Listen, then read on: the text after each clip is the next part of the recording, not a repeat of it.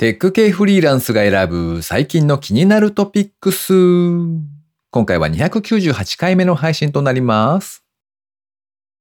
ハロウィンの時期になると、昔友人の披露宴でやった出し物でセーラー服を着たことを思い出します。最後に会場が一瞬シーンとなりました。この番組ではフリーランスエンジニアの S とエンタメ系エンジニアのアスカさんが最近気になったニュースや記事をサクッと短く紹介しております。今回は S の一人会となっております。IT 関連をメインにですね、ガジェットだったり新サービスの紹介だったり、それぞれが気になったものを好き勝手にチョイスしております。今回も記事を3つ紹介していきたいと思います。ご意見、ご感想などありましたら、ハッシュタグ、カタカナでテクフリで X に投稿いただけたらありがたいです。では1つ目の記事ですね。メルカリ生成 AI、LLM を活用してお客様の最適な行動を促すメルカリ AI アシストの提供を開始。こちらはニュースとして配信されていた記事ですね。株式会社メルカリは2023年10月17日、メルカリ上で AI アシスタント機能メルカリ AI アシストの提供を開始したと発表しました。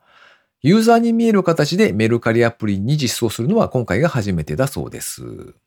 メルカリ AI アシストの最初の機能としましては、出品済みの商品情報を AI が分析しまして、商品がより売れやすくなるよう出品者に改善提案を行う機能を導入するとのことです。一定期間売れ残っている出品商品に対しまして、AI がメルカリの過去の情報をもとに商品情報の改善を提案します。商品サイズや購入時の価格など追記すべき内容を提案するだけではなく、おすすめの商品名等も自動生成してくれるそうです。開始当初はキャラクターグッズ、ポケモンカード、邦楽や K-POP の CD、それから参考書や小説など全20カテゴリーから順次対象を広げていくそうです。また当面はですね、iOS 版のメルカリのみで利用が可能とのことですね。まあ、AI に関する記事は日々いろいろなものが出てきますけれども、おお、なるほど。メルカリにも搭載されるのだなと思って紹介してみました。これそのうち写真だけ撮影したら勝手に商品名とか全部調べてくれて、それらしい説明文とかキャッチーなタイトルとかもつけてくれてですね、なんてことになったら楽ちんだなと思ってちょっぴり期待しております。では二つ目の記事ですね。島×ワーケーション。佐渡島でワーケーション型データ分析合宿を開催。世界遺産候補の佐渡金山の街で人生を変える一週間を過ごしてみませんか？こちらはプレスリリースで配信されていた記事ですね。佐渡島に支社を構えるデータ分析企業、黒子株式会社と多拠点生活を楽しむ会員サービスサークルはですね、2023年11月5日から12日の期間、新潟県佐渡島相川町で1週間のワーケーション型データ分析合宿を開催するそうです。日本海に浮かぶ離島でのワーケーションにプラスしまして、黒子株式会社の本業であるデータ分析の講座を学べるプランを企画したんだそうですね。こちら日時は2023年の11月5日日曜日から12月12日日曜日までの7泊8日となっているそうです。参加料金は1人につき38,500円プラス税。滞在費用や交流イベント、もしくは各種ワークショップへの参加費は込みだそうです。その他の滞在における飲食代ですとか生活雑費などは含まれないとのことですね。定員は最大で10名を予定しているそうです。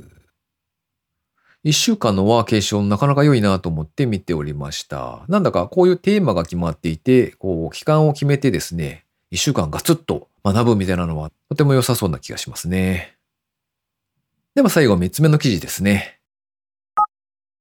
IT 企業から生まれたキッチンカーが人気ポッドキャスターや音楽家を招いたイベント、夜チルの第一弾を池袋で開催。こちらはプレスリリースで配信されていた記事ですね。うたた合同会社はキッチンカー事業ククタナ主催によるイベント夜チルを2023年11月10日金曜日と17日の金曜日の2日間ですね、池袋グリーン大通りにて開催すると発表しました。この夜チルという名前のついたイベントはですね、金曜の夜に集まってチル、まったりとくつろぐという意味ですね。することをコンセプトにしたイベント。街中の空間でご飯やお酒を楽しみながら音楽やポッドキャストを楽しめ、プレイヤー同士はもちろん、それを楽しむファンたち同士を心地よく穏やかに結びつけるコミュニティを目指しているそうです。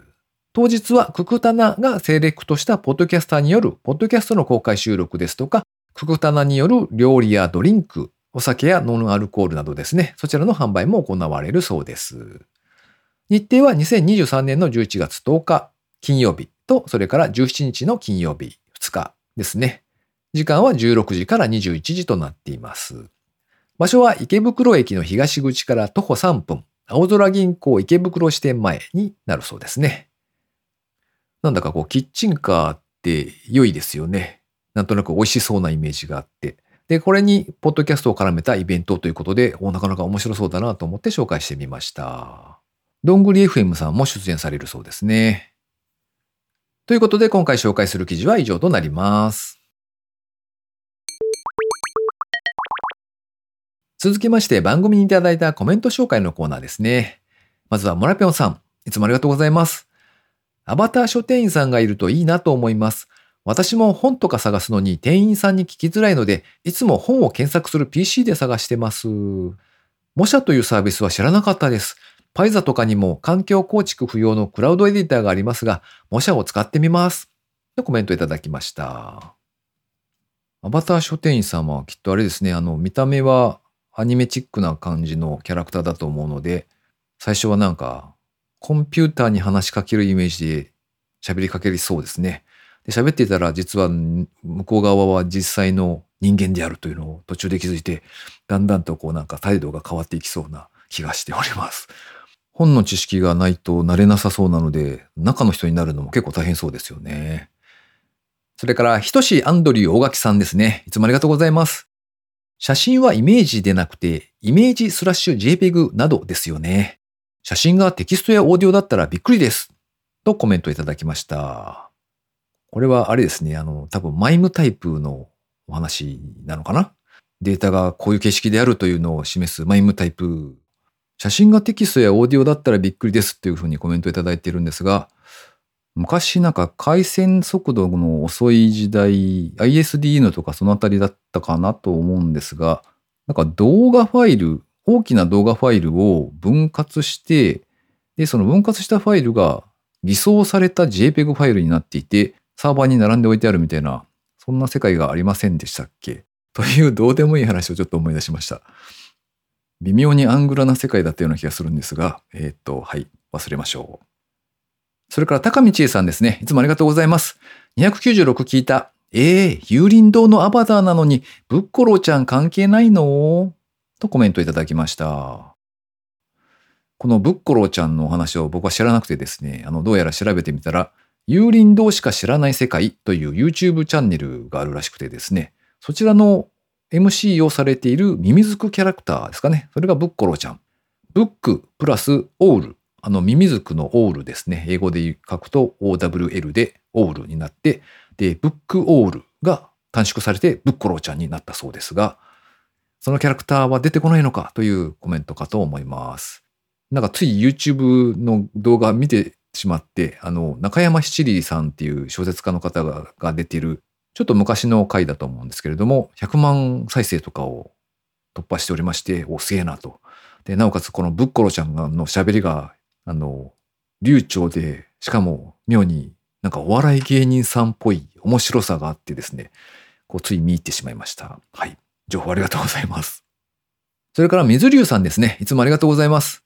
えー、まだ開催前だと思うので宣伝しておきますと、技術書店15にですね、水流さん本を出すんですが、キーの15にてエリクサーへのいざないライブブック超入門を頒布されるそうなので、興味のある方いらっしゃれば覗いてみてください。296回拝聴完了。アバター書店員、中に人がいるのか。一度くらい体験してみたい感はあるけど、書店員さんの勧めるおすすめの本ってどういうものなのかは気になる。過去の知られざる作品とか、そういうのと出会えるのか？このコメントは AI が点々点作成しませんでした。とコメントをいただきました。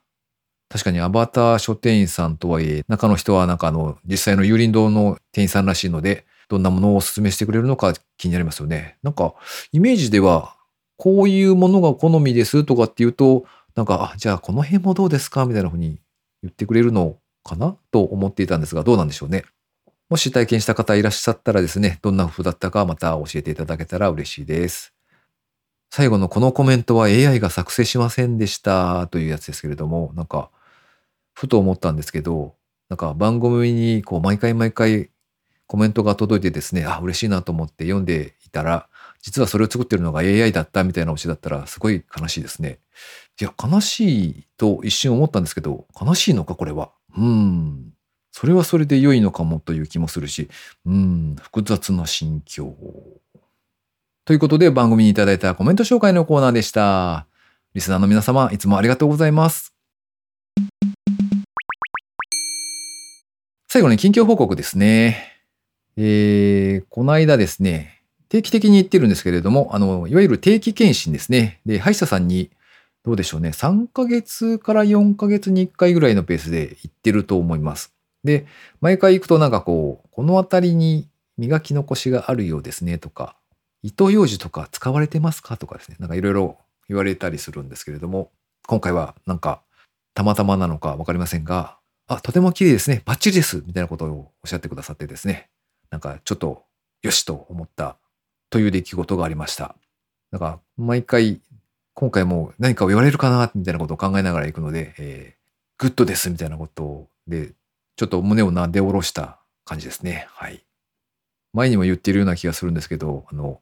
若いうちから歯の定期検診にちゃんと行くことをお勧めしますよ。久しぶりに行ったらですね、なんか奥歯の方に虫歯ができていますね。これは削らないととかってなっていて、そのうちだんだんですね、これはもう抜かないとダメですね、みたいな感じになり、歯が一本減るという経験をすると、そうか、これが老いなのだな。こうして人間は物が食べられなくなっていくのだな、みたいなことを感じるので、皆さんも定期的に検診に行かれることをお勧めします。この番組へのご意見ご感想など絶賛募集中です。X にてハッシュタグ、カタカナでテクフリをつけて投稿していただくか、ショーノートのリンクからですね、投稿フォームにてメッセージをお送りいただけたらありがたいです。スマホ用にポッドキャスト専用の無料アプリがありますので、そちらで登録とか購読とかフォローとかのボタンをポチッとしておいてやっていただけますと、毎回自動的に配信されるようになって便利です。す、えー、で、にお部屋の中ではフリースを着ております。皆さんも風邪ひいたりしないように元気にお過ごしいただけたらと思います。ということで今週も最後までお聴きいただきありがとうございました。